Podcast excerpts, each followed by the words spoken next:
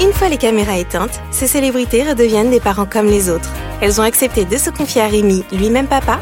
Voici leur quotidien. Parents d'abord. Et pour lancer ce euh, nouveau rendez-vous, j'ai le plaisir de recevoir une animatrice très populaire. Les téléspectateurs de C8 la connaissent bien. Elle est chroniqueuse dans Touche pas à mon poste et aux commandes de l'émission C'est que de la télé. Valérie Benaïm, bonjour. Bonjour. Merci de m'avoir demandé d'inaugurer ce nouveau podcast. Je suis très très flattée. Eh bien, un très très grand merci surtout hein, d'avoir accepté effectivement d'être la marraine de ce podcast. Alors je rappelle le euh, principe hein, des papas et des mamans célèbres nous racontent leur euh, quotidien de parents. On est très très loin des plateaux télé. C'est pas une interview, hein, c'est vraiment une conversation intimiste. On est entre nous. C'est une discussion et justement, tiens, pour la lancer, est-ce que vous pourriez nous dire en quelques mots quelle relation vous avez avec votre fils Tom, qui je crois a 18 ans? Exactement, il a 18 ans. Écoutez, euh, c'est une relation assez fusionnelle, parce que c'est mon fils ma bataille, comme dirait l'autre. Euh, non, mais voilà, je suis, totalement dingue de mon fils. Euh, bah, je suis une maman divorcée, donc j'ai eu une période où j'étais vraiment en tête à tête avec lui. Et donc, ça m'a à la fois était un moment absolument béni, en même temps, je pense que toutes les mamans euh, divorcées peut-être s'y reconnaîtront. Euh, je me disais, il faut pas non plus être trop fusionnel parce que euh, il faut aussi que lui euh, prenne euh, prenne son envol et que se sente pas responsable de savoir si maman est heureuse, pas heureuse, comment ça, comment elle va. Mais ça a donc du coup tissé des liens particuliers. Et puis on est dans une relation à la fois de très grande confiance. Moi, on se dit beaucoup de choses, on se parle énormément. Euh, et en même temps, moi, je suis quand même assez un peu à l'ancienne. Mhm. Donc, une maman, ça reste la maman. Il y a quand même des limites. Euh, il y a des choses qui se disent et d'autres qui ne se disent pas, même si euh, on peut parler de, de, beaucoup, beaucoup de choses. Euh, mais donc voilà, il y a à la fois une sorte d'autorité, parce que je pense mhm. que la maman doit aussi incarner cette autorité-là. Mais en même temps, euh, je suis aussi la maman dans laquelle on va dans les jupons pour dire euh, je suis bien ou pas bien ou, euh, ou, ou, et puis il me chambre beaucoup. Il y a beaucoup beaucoup d'humour aussi entre mon fils et moi parce que d'abord je suis très très fan de son humour. Il sait que je me marre très très facilement, mais en bonne mère juive que je suis, je trouve qu'il est hilarant.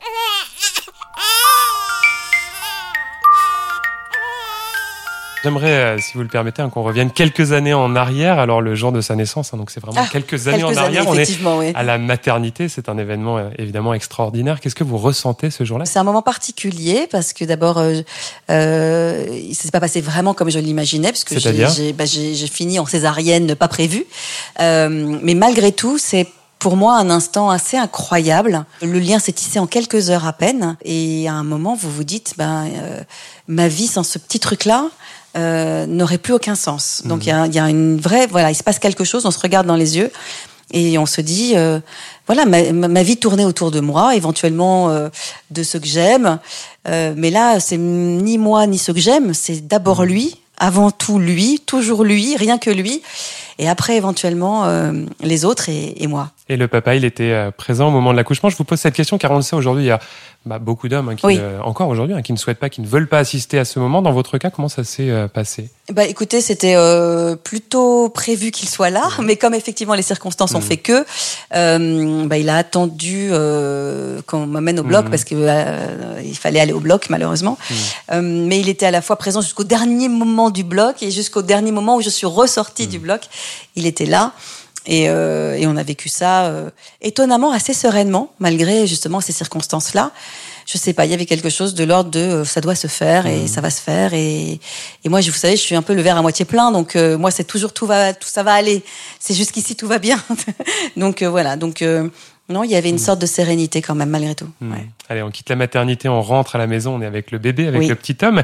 Est-ce que, comme euh, beaucoup de femmes, bien, vous avez eu un, baby blues, vous savez, le petit euh, coup de mou, le fameux coup de mou qu'on a parfois en rentrant chez soi? Non, étonnamment, j'ai pas eu de baby blues, vraiment. En revanche, des moments où je m'interrogeais, mhm. où je me disais, est-ce que c'est normal euh, Il respire là T'es sûr qu'il respire Les coups de fil à ma mère toutes les, deux minutes et demie. angoisses voilà. des, premières semaines. Exactement. Vous êtes dans la cuisine et puis vous, vous avez quand même le baby phone, vous savez, qui est à côté, mhm.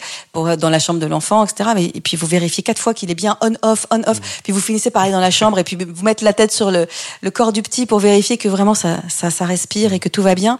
Donc oui, voilà, j'ai eu ça. En revanche, beaucoup. Et puis beaucoup d'interrogations, beaucoup de coups de fil à maman, toutes les mm. deux minutes et demie. Est-ce qu'il fait ça, c'est normal? Il fait pas ça, c'est normal. Il devrait pas faire ça. Est-ce que c'est normal? Voilà. Donc, euh, mais j'avais une mère très très présente à ma demande. C'était important pour vous. Et c'était important pour moi. Je trouve que la, transi la transmission. Mm elle est importante euh, de maman à maman, euh, voilà. Et et, et ça s'est fait tout à, tout à fait naturellement avec une mère qui était pas du tout intrusive Mhm. et qui mais qui m'avait montré qu'elle était là si besoin. Et donc c'était pas euh, je te prends ta place et je t'explique comment on fait, puis je te prends l'enfant des mains et puis etc. Mais en revanche, si tu as besoin, sache que je suis là. Voilà. Et ça c'était très agréable et très voilà la transmission pour moi c'est important aussi. Le sommeil, puisqu'on peut pas parler des premiers mois sans Oh parler du mon sommeil. Dieu, le, sommeil. Le nerf de la mon guerre. Dieu. Alors j'aime cet enfant, mais je l'aurais buté. Il a pas dormi pendant un an. J'étais fracassée. Donc vous étiez J'étais complètement dingue. Vous voyez Walking Dead? Ouais. Voilà, c'était moi à la maison, c'était Walking Dead. Euh, non, j'étais Mm. fracassée. Mais en même temps, je n'aurais cédé ma place pour rien au monde parce que je crois que la nuit, je vous parlais de rencontres euh, tout à l'heure Mm. quand je vous évoquais euh, la- la- les premiers moments euh, de la naissance. Je crois que la rencontre, elle se fait là, la nuit, quand on est complètement stone, que le petit pleure, qu'on fait le biberon et qu'on recompte quatre fois, parce que le nombre de fois, je sais pas si vous connaissez ça, mais vous savez, vous faites votre biberon et vous devez compter les cuillères de, de farine, là, de machin, là. Et euh, vous les recomptez, mais vous êtes tellement stone que vous savez plus combien vous en avez mis. Donc vous revidez le biberon, vous le recommencez une deuxième fois, vous savez plus combien vous en avez mis, vous le recommencez. Je vois très très Voyez bien. ça, je suis hein papa d'une petite fille Eh ben voilà. c'est effectivement le quotidien. Ça, c'est euh, au incroyable.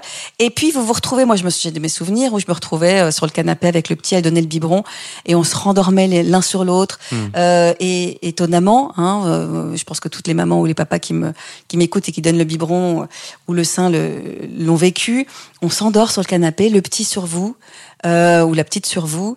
Et euh, on se réveille deux heures ou trois heures après. euh, le petit n'est pas tombé, vous non plus. Il y a pas de l'un n'a pas écrasé l'autre, etc. Comme si une magie, une sorte de petit truc enveloppant euh, prenait le, le- le couple, le, le petit duo euh, maman-enfant ou papa-enfant. Et, euh, et moi, j'ai vécu des moments euh, vraiment, ouais, entre de lévitation, entre deux trucs un peu. euh, une sorte de petit rêve. Alors oui, j'étais fracassée, oui, j'aurais pu le buter parce qu'il a pas fait ses nuits, mais il a vraiment, quand je vous dis pas fait ses nuits, c'est Ah pendant oui, un, an. an. Un an, c'est raide. hein, Ah ouais, même. non, c'était raide. Il est plutôt Mais- tardif. hein. Mais malgré tout, euh, j'ai presque la nostalgie de ces nuits-là. Il a 18 ans maintenant, c'est un grand couillon. J'aimerais bien pouvoir encore le reprendre un peu. euh, bon là, s'il entend ça, il va me dire ma mère me fout la honte. mais euh, mais je, oui, je, parfois la nostalgie de ça, de, Et- de, de sentir l'odeur de ce petit bébé. euh, voilà, c'est charnel. hein. tout d'un coup, il y a un truc de charnel qui se passe de peau à peau, l'odeur de leur petite transpiration, de leur petite odeur de nuit. ouais, ça me manque ça un peu. Et à l'époque, on va parler boulot un peu, mais vous étiez animatrice sur Mmh. Ouais. euh, TF1. Comment est-ce Ouais. que vous avez réussi au cours de ces premiers mois à bien jongler finalement entre votre Ouais. vie professionnelle et, et, fa- et familiale? Parce que c'est Bien sûr. pas évident ces premiers mois. Euh, je sais pas. Honnêtement, je, je pourrais pas vous dire. Mais simplement, j'étais tellement dans une sorte de, ouais, je vous parlais de lévitation. Franchement, je me sentais bénie des dieux. J'étais heureuse, quoi. Donc, je m'in- je m'interrogeais pas sur la difficulté des choses à faire. Il y a des mamans qui vivent des, des retours de maternité très compliqués. Euh, il peut y avoir aussi même parfois du, du désamour de l'enfant parce, qu'il parce que c'est compliqué, parce qu'on n'arrive pas à le gérer, parce que, voilà, j'ai vu un reportage récemment sur des mamans qui n'arrivaient pas à tisser le lien avec leur enfant à la maternité. Moi, ça a été euh, vraiment enchantée. Quand je vous dis que j'ai eu une chance euh, inouïe, la rencontre, elle s'est faite. L'amour, il a été immédiat.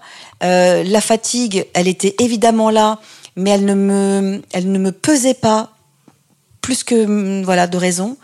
Euh, j'ai vraiment l'impression d'avoir vécu une année, parce que ça, oui, ça s'est compté en, sur une année, par- particulièrement euh, sur un nuage. Donc euh, oui, c'était compliqué, il fallait jongler, mais j'avais une maman très présente, donc ça c'est un- une vraie facilité. Un employeur compréhensif? Euh, un employeur ni compréhensif ni pas compréhensif, mais bon voilà, je me débrouillais toujours en fait. Donc euh, et, et je crois qu'il y avait une, quelque chose de, de- qui, qui est un vrai luxe pour une maman, c'est que je vous parle de ma maman qui venait m'aider, c'est un vrai luxe. Quand on doit pas s'arracher euh, de, son enfant pour le confier à une inconnue, euh, quand bien même cette inconnue serait la meilleure des nounous du monde entier, là on reste dans un cercle familial. Il n'y avait pas d'angoisse. Je me disais pas qu'est-ce qui se passe quand je suis pas là? Je savais que c'était ma mère, quoi. Et je pense que c'est un vrai luxe et, Vous et auriez un vrai... appréhendé de le, de J'aurais à appréhendé, quelqu'un oui, ouais. complètement, Mm. complètement. Je l'ai fait par la suite quand il était un peu plus âgé, mais il avait 5-6 ans. C'est autre chose. Euh, là, le nourrisson, euh, ce lien est encore très très charnel, encore très fusionnel. On se dit que le bébé peut pas tout vous dire, qu'il n'est pas capable d'exprimer certaines choses encore. Euh, la, la mère, donc la grand-mère, en l'occurrence avec qui moi ça se passe très bien parce que ma mère, euh, Voilà, je l'aime et, et, y a, et, on s'aime infiniment et il n'y a pas de, de, soucis familiaux, voilà. Je pense que c'est vraiment un luxe, quoi. Mmh. C'est vraiment un luxe. Mmh, mmh. L'alimentation, Valérie Benaïm, puisqu'on ne peut pas parler d'enfants sans parler d'alimentation, vous le savez bien, hein, c'est essentiel, que ça soit d'ailleurs au cours de la petite enfance, oui. mais ensuite au cours de l'enfance, puis de euh, ouais. l'adolescence. Est-ce que Valérie Benaïm cuisine pour son fils? Est-ce que c'est quelque chose Alors moi, d'important? j'ai été très, j'étais une mauvaise mère hein, parce que je sais qu'il faut normalement Mm. faire les petits pots soi-même, les petits plats, euh, et puis euh, et puis il faut donner le sein, etc. Moi, de toute façon, alors il se trouve que le problème était réglé parce que malheureusement, comme j'ai eu cette césarienne, j'ai pas eu le droit d'allaiter votre. Enfant. Mais c'était pas du tout dans mon dans mon logiciel. Je c'était pas une chose à laquelle je euh, je tenais particulièrement. Euh, je comprends les mères qui en, qui en ont envie, qui en ont besoin, etc. Alors peut-être que j'avais été conditionnée par une mère qui me racontait qu'elle, ça avait été un enfer à l'époque et que le tire-lait fonctionnait pas et qu'elle en avait, euh, qu'elle en avait chié, quoi, tout simplement. Euh, mais en l'occurrence, moi, c'était pas un désir. Voilà. Je et, et, et j'aimerais d'ailleurs, pour revenir à ça, qu'on cesse les injonctions et qu'on arrête de culpabiliser les Parce qu'il y a un mères. dictat, on est tout à fait d'accord aujourd'hui de l'allaitement. Vous vous sentez euh, Exactement. mauvaise mère Si je Exactement. résume, hein, quand Oui, oui, vous ne oui, souhaitez pas allaiter. Mais, moi- mais même là, le- lorsque, lorsque je, on me disait, bah, tu, tu, tu, tu tires le lait pour ton, pour ton fils, je disais, bah non. Ah bon? Et alors, je me sentais obligée de justifier. Non, mais de toute façon, je ne peux pas parce que, tu comprends, j'ai une césarienne. Mais en fait, je vous emmerde. Pardon hein, pour la vulgarité. Mais je fais ce que je veux. Je tisse le lien avec mon enfant comme je le veux. Euh, je peux donner autant d'amour en donnant un biberon qu'en donnant mon sein. Euh, et je veux que les femmes soient libres de le faire ou de ne pas le faire.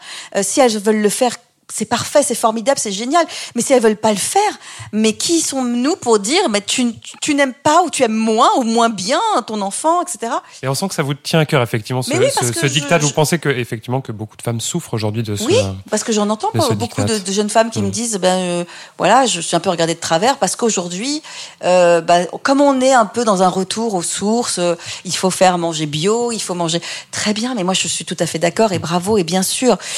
Mais euh, mais les femmes ont déjà tellement d'injonctions tellement de, de, de, de, de devoirs. Alors, il faut être une super gonzesse sexy. En même temps, il faut être une mère maternante et aimante. En même temps, il faut être une Wonder Woman au boulot. En même temps, il faut bien s'occuper de son mari. En même temps, il faut... Dites, eh, Mhm. on peut juste nous lâcher deux secondes et on peut faire juste du mieux qu'on peut, comme on peut et comme on aime, et ce qui nous, nous, nous fait plaisir. Parce que moi, je crois qu'une mère qui donne le biberon et qui est heureuse de le donner, eh ben, elle donne dix fois plus d'amour qu'une mère qui donne le sein par obligation, Mhm. et alors que ça lui la fait souffrir, et alors qu'elle n'en a pas envie, et que l'enfant va bien sentir qu'à un moment, bah, il y a un truc de, euh, de, de, de, de peau à peau qui est pas vraiment voulu, pas, pas vraiment. Voilà, moi je veux que qu'on soit heureux de, le de faire ce qu'on fait, quoi. Mm. Voilà. Toujours sur l'alimentation, Valérie Benaïm, j'ai une petite question. Vous êtes née, je le rappelle, au Maroc. hein. vous Oui. y avez même vécu jusqu'à 4 ans. Est-ce que Ouais. ces origines marocaines se retrouvent aujourd'hui encore dans l'assiette de votre fils Et je pense notamment aux fameuses boulettes. Vous savez que Cyril Hanouna évoque Ah, c'est obligatoire de parler des boulettes, parce que si je parle pas des boulettes, évidemment. Euh, très honnêtement, comme je suis pas une cuisinière incroyable, euh, il les retrouve pas forcément dans ma cuisine, dans celle de ma maman, oui, euh, qui est une excellente cuisinière. qui et, habite euh, toujours en région parisienne. qui habite, oui, qui habite pas très loin. Alors, moi, vous. alors moi, vous savez, moi, je suis une, une- très collée à ma mère, donc on est, je crois, à trois rues d'écart, D'accord. à peine. Et donc, il Tom, euh, qui, donc mon fils, a, a- je travaillais beaucoup et il a beaucoup passé de temps chez sa grand-mère aussi. Et donc, il a beaucoup dîné, déjeuné avec sa grand-mère, chez sa grand-mère. Donc maintenant, j'avoue que maintenant, je m'y mets. Donc, j'essaye de cuisiner parce que j'ai envie. Mais là, encore une fois, vous voyez, c'est l'envie. Mm.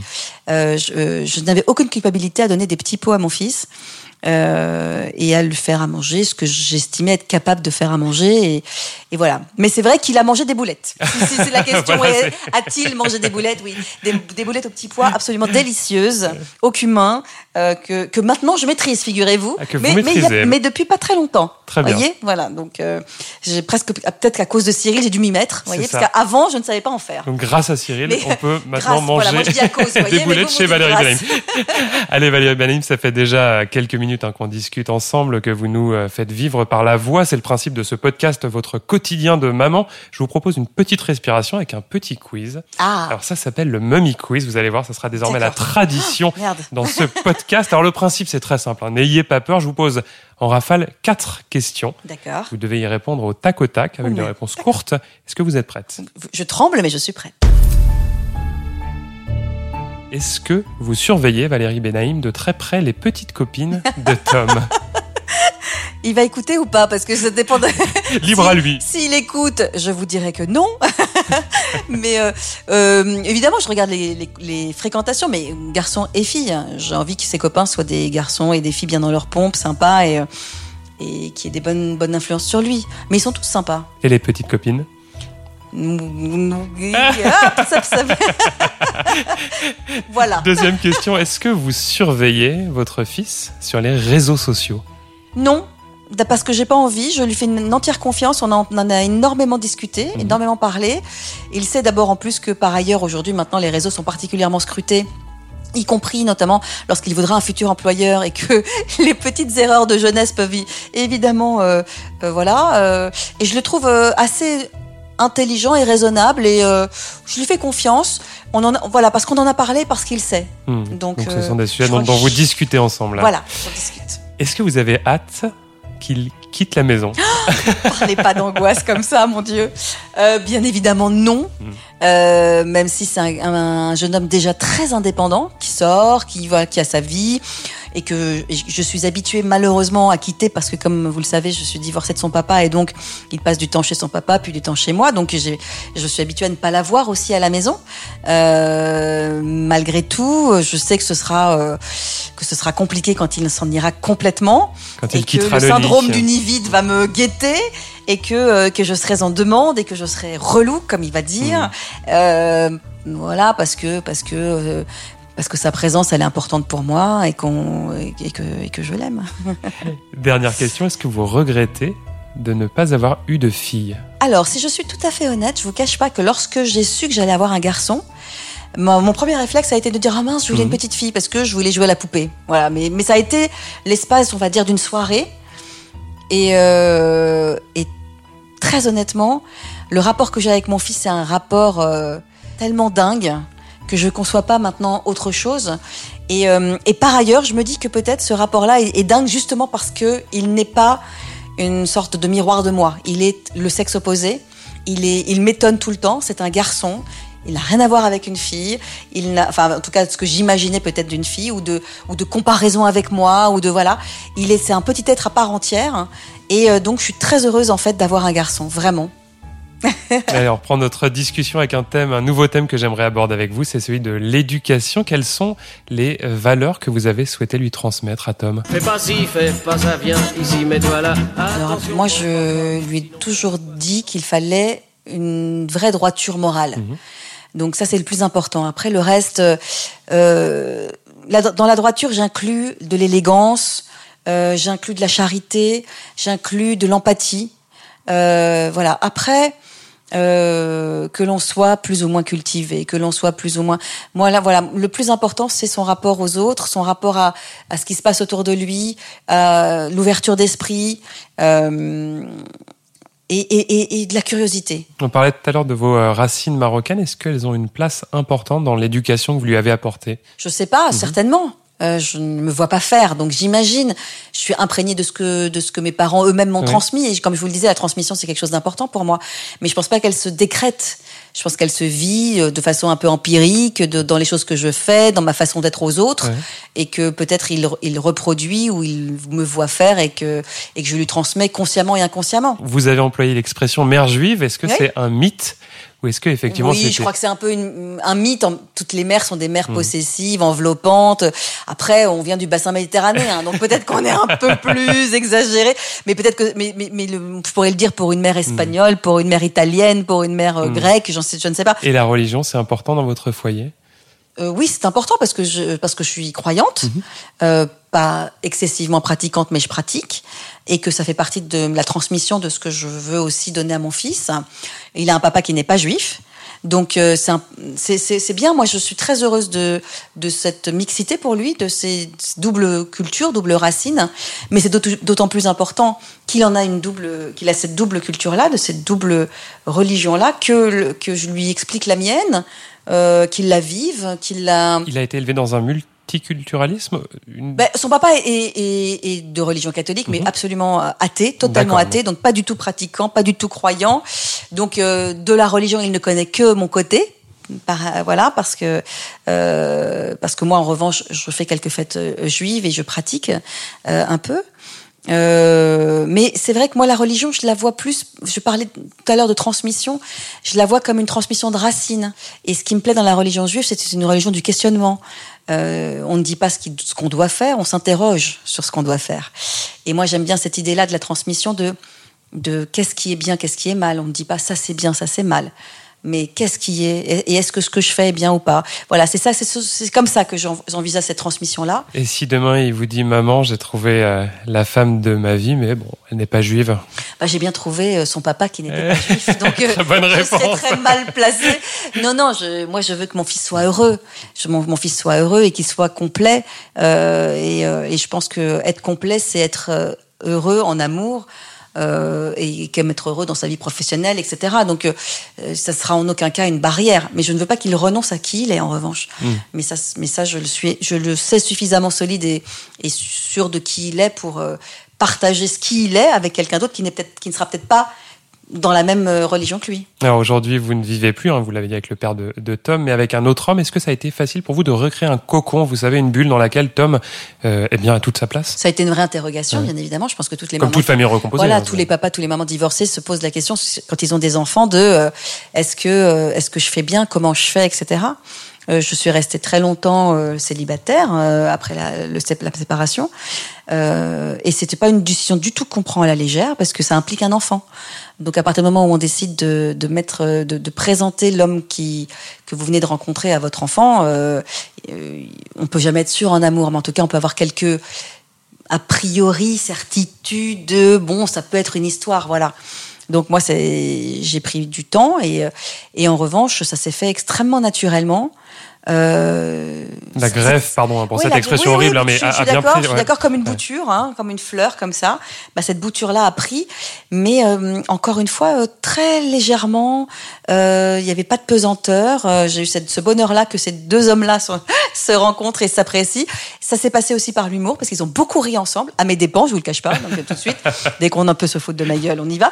Mais euh, j'en étais absolument ravie de voir que euh, mon petit bonhomme euh, rencontrait ce, ce- ce- cet homme-là que voilà avec pour qui j'éprouvais euh, de l'amour et que euh, il se trouvait sur un terrain qui était celui de de l'humour et euh, et qu'ils avaient en commun de m'aimer et que tout se passait merveilleusement bien. Mais vraiment c'est-à-dire quand je vous dis euh, je n'aurais pas rêvé mieux bah je n'aurais pas rêvé mieux. C'était je, là encore béni des dieux quoi. Et si justement la greffe n'avait pas pris, ça aurait été un gros Alors, je- problème pour vous? Oui et je pense alors c'est assez terrible mais euh, j'aurais euh, choisi mon enfant Ce qui est Mais je crois que toutes les mamans auraient fait pareil et tous les papas feraient pareil. Je crois.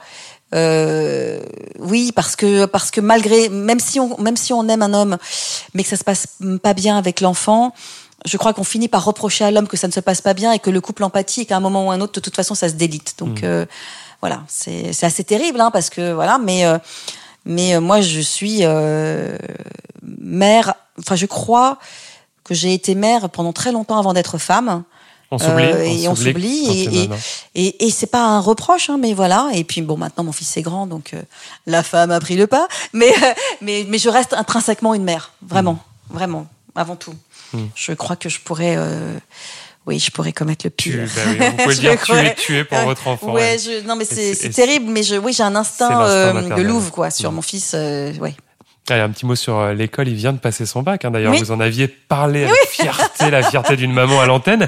Est-ce qu'il a déjà eu envie de devenir journaliste comme la maman Euh, oui, alors je je sais pas trop ce qu'il a envie de faire. Je sais qu'il se cherche, euh, euh, mais qu'il a des désirs d'écriture, qu'il a des désirs. Oui, euh, il, fait des études de sciences politiques. Euh, oui, ce qui l'intéresse, c'est d'écrire, de comprendre le monde. Pourquoi pas d'être grand reporter. Il n'a pas mais- fermé la porte du journalisme. non, il n'a pas fermé la porte au journalisme parce qu'il n'intéresse absolument pas, c'est la célébrité, mais absolument pas. Parce que euh, bah, d'abord il connaît, donc ça le fascine pas du tout. Il n'y a Mm. pas ce, ce côté un peu euh, magique de oh, ça doit être incroyable. Lui il dit bah non c'est ma mère, c'est pas du tout incroyable, là croyez-moi. Donc euh, voilà, euh, c'est pas du tout quelque chose qui le, qui le tarabuste, mais en revanche euh, être dans l'écrit, oui pourquoi pas. Hum, hum. Et justement, vous évoquez votre célébrité. Alors, vous êtes très très discrète, hein, et d'ailleurs, vous euh, nous euh, confiez des choses et on, on- on vous en remercie. C'est la première fois que je, me, je parle autant de ma vie privée. mais hein, absolument, vraiment. et vous êtes très discrète, justement, j'insiste Oui. sur ce caractère, mais vous êtes quand même, que vous le vouliez ou non, un personnage public. À partir de quel moment, Tom, il en a pris conscience de cette célébrité? Très tardivement. C'est-à-dire? Je crois qu'il devait avoir peut-être euh, peut-être son entrée en sixième ou, ou même un peu plus tard, même cinquième, quatrième dans. Et vous vous souvenez de- du jour où il en a pris conscience ou Non, c'était pas un jour. Oui, ça s'est fait progressivement. D'abord parce que dans les petites classes, euh, ben, moi je venais quand même le chercher. Je faisais les sorties scolaires avec toutes les mamans, comme normalement. Enfin voilà, quand on veut vivre une vie normale, on fait une vie normale. Enfin voilà, et puis euh, les gens s'habituent à vous voir euh, dans la cour de récré, à la kermesse de l'école, et euh, donc euh, ça n'a pas d'incidence. Euh, et puis à partir du collège, là on est dans un univers où moi mon fils en plus était dans un collège qui faisait également lycée, donc c'est une grosse structure avec beaucoup de monde. Donc j'imagine que lui revenait aux oreilles le ah t'as vu c'est le fils là-bas de la de la fille à la télé. Donc c'est peut-être comme ça. Euh, que, que lui sont revenues les choses, mais euh, ça a été, je le crois, enfin je l'espère, quelque chose dont, dont il a pris conscience sans vraiment en pâtir ou en Mhm. souffrir, Il n'en a pas souffert. parce que euh, il a eu ses petits camarades depuis euh, même le CM2 qui ont suivi en sixième et il a les mêmes copains depuis la sixième jusque la terminale, vous voyez maintenant qui me connaissent, qui sont venus à la maison depuis tout petit. Donc pour eux, bon ben voilà, c'est ça change pas grand chose quoi. Après, il y a une particularité de Touche pas mon poste, c'est une émission très populaire hein, chez, chez les jeunes, notamment euh, dans les cours de collège et de lycée. Est-ce que des copains, parfois justement bien intentionnés, sont venus euh, lui dire, allez, il est comment Cyril en vrai? Comment oui, mais bien voilà, sûr, bien sûr, bien sûr. Il certains copains, copines sont, sont fans de, de, de Touche pas à mon poste. Euh, alors Tom, lui, euh, regarde pas du tout l'émission. Il est très en dehors de ça. Euh, et c'est marrant parce qu'il est très réseaux sociaux ou très YouTube et compagnie. Donc la plupart du temps, il m'envoie un SMS en me disant qu'est-ce que t'as encore fait? Euh, Je dis mais quoi? Qu'est-ce que que- qu'est-ce que t'as encore fait? Parce que j'ai reçu 12 messages de potes qui m'ont dit tiens on a vu ta mère déguisée en tigrou ou je ne sais quoi. donc, donc, mais ça le fait beaucoup rire. Et donc, du il va coup, voir la séquence. il va voir la séquence en replay, euh, machin. Euh, mais euh, mais donc oui, et, et, et comme c'est plutôt des copains qui apprécient l'émission, euh, ils sont tous très bienveillants et, euh, et ils trouvent tous très rigolo et très cool Mm. que Tom ait une mère qui fasse de la télé et qui fasse la mariole parfois, en disant oh, ta mère elle est cool.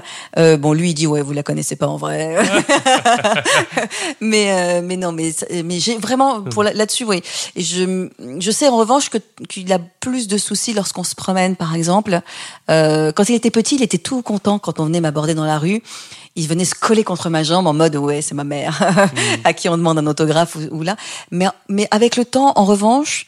Euh, à l'inverse, il se fait de plus en plus distant et, de, et même parfois il, il marque des, des, des, des pas en retrait, en, en- comme si euh, non mais je je veux pas avoir affaire à cette Quand histoire-là. quelqu'un vient par exemple vous Oui. voir pour une photo dans la rue Il est gêné, ça le gêne. D'abord parce que je pense qu'on accapare aussi sa, sa, Sa mère, maman. et, euh, et parce qu'il ne sait peut-être pas non plus quelle attitude avoir, s'il faut être, être là, pas là. Enfin, donc du coup, il est très en retrait de ça. Ça, le- ça le gêne. Euh, il est, ouais, il, ça- il est, il est pas formidable là-dessus. Enfin, il est pas euh, bien à l'aise là-dessus. Il est très heureux d'ailleurs quand on part en vacances à l'étranger, parce que personne ne me connaît. Je suis une illustre inconnue et ça le ravit. Ouais, et pour conclure ce podcast, hein, oui, c'est déjà la fin. On pourrait discuter. Déjà, c'est fou. Et oui, des heures avec vous. Euh, J'aimerais vous poser une Ah, vous question. m'avez fait dire beaucoup de choses, hein. bravo. hein. parce que d'habitude, je dis pas autant.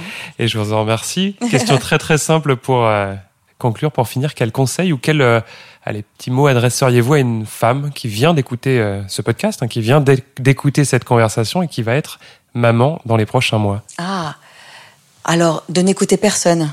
Alors elle m'a écouté moi, mais, mais oubliez tout ce que je vous ai dit euh, et juste écoutez-vous. Vous avez, vous, toutes les réponses à toutes les questions que vous vous posez. Alors elles sont peut-être diffuses, elles sont peut-être confuses, elles sont peut-être contradictoires, et peut-être que c'est tout à fait normal, et peut-être qu'un jour vous penserez un truc et le lendemain vous direz bah non en fait j'ai pas du tout envie, et je vais faire tout l'inverse, et c'est pas très grave. Et au contraire c'est ça qui est bien, c'est que il faut juste être à l'écoute de soi, de son corps, de son enfant, de et, et juste euh, accepter de vivre ce moment à 100% et euh, dans tout ce que ça a de complexe et de, de heureux, parfois de, de d'intrigant, parfois de flippant, parfois de euh, pour celles qui feront peut-être le baby blues d'aller pleurer sous la douche et de dire mais c'est pas possible alors que je suis super heureuse.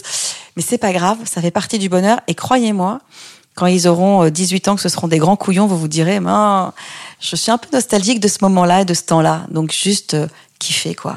J'ai un bouquin qui s'appelle bientôt euh, Kiffeuse en série, donc je ne, je ne dirais qu'un truc, c'est Kiffer. kiffer, kiffer ce moment. Eh ben, En tout cas, moi, je l'ai kiffé Ah, ce merci. moment. Merci beaucoup, Valérie. Merci à vous. À bientôt. Au revoir. d'abord.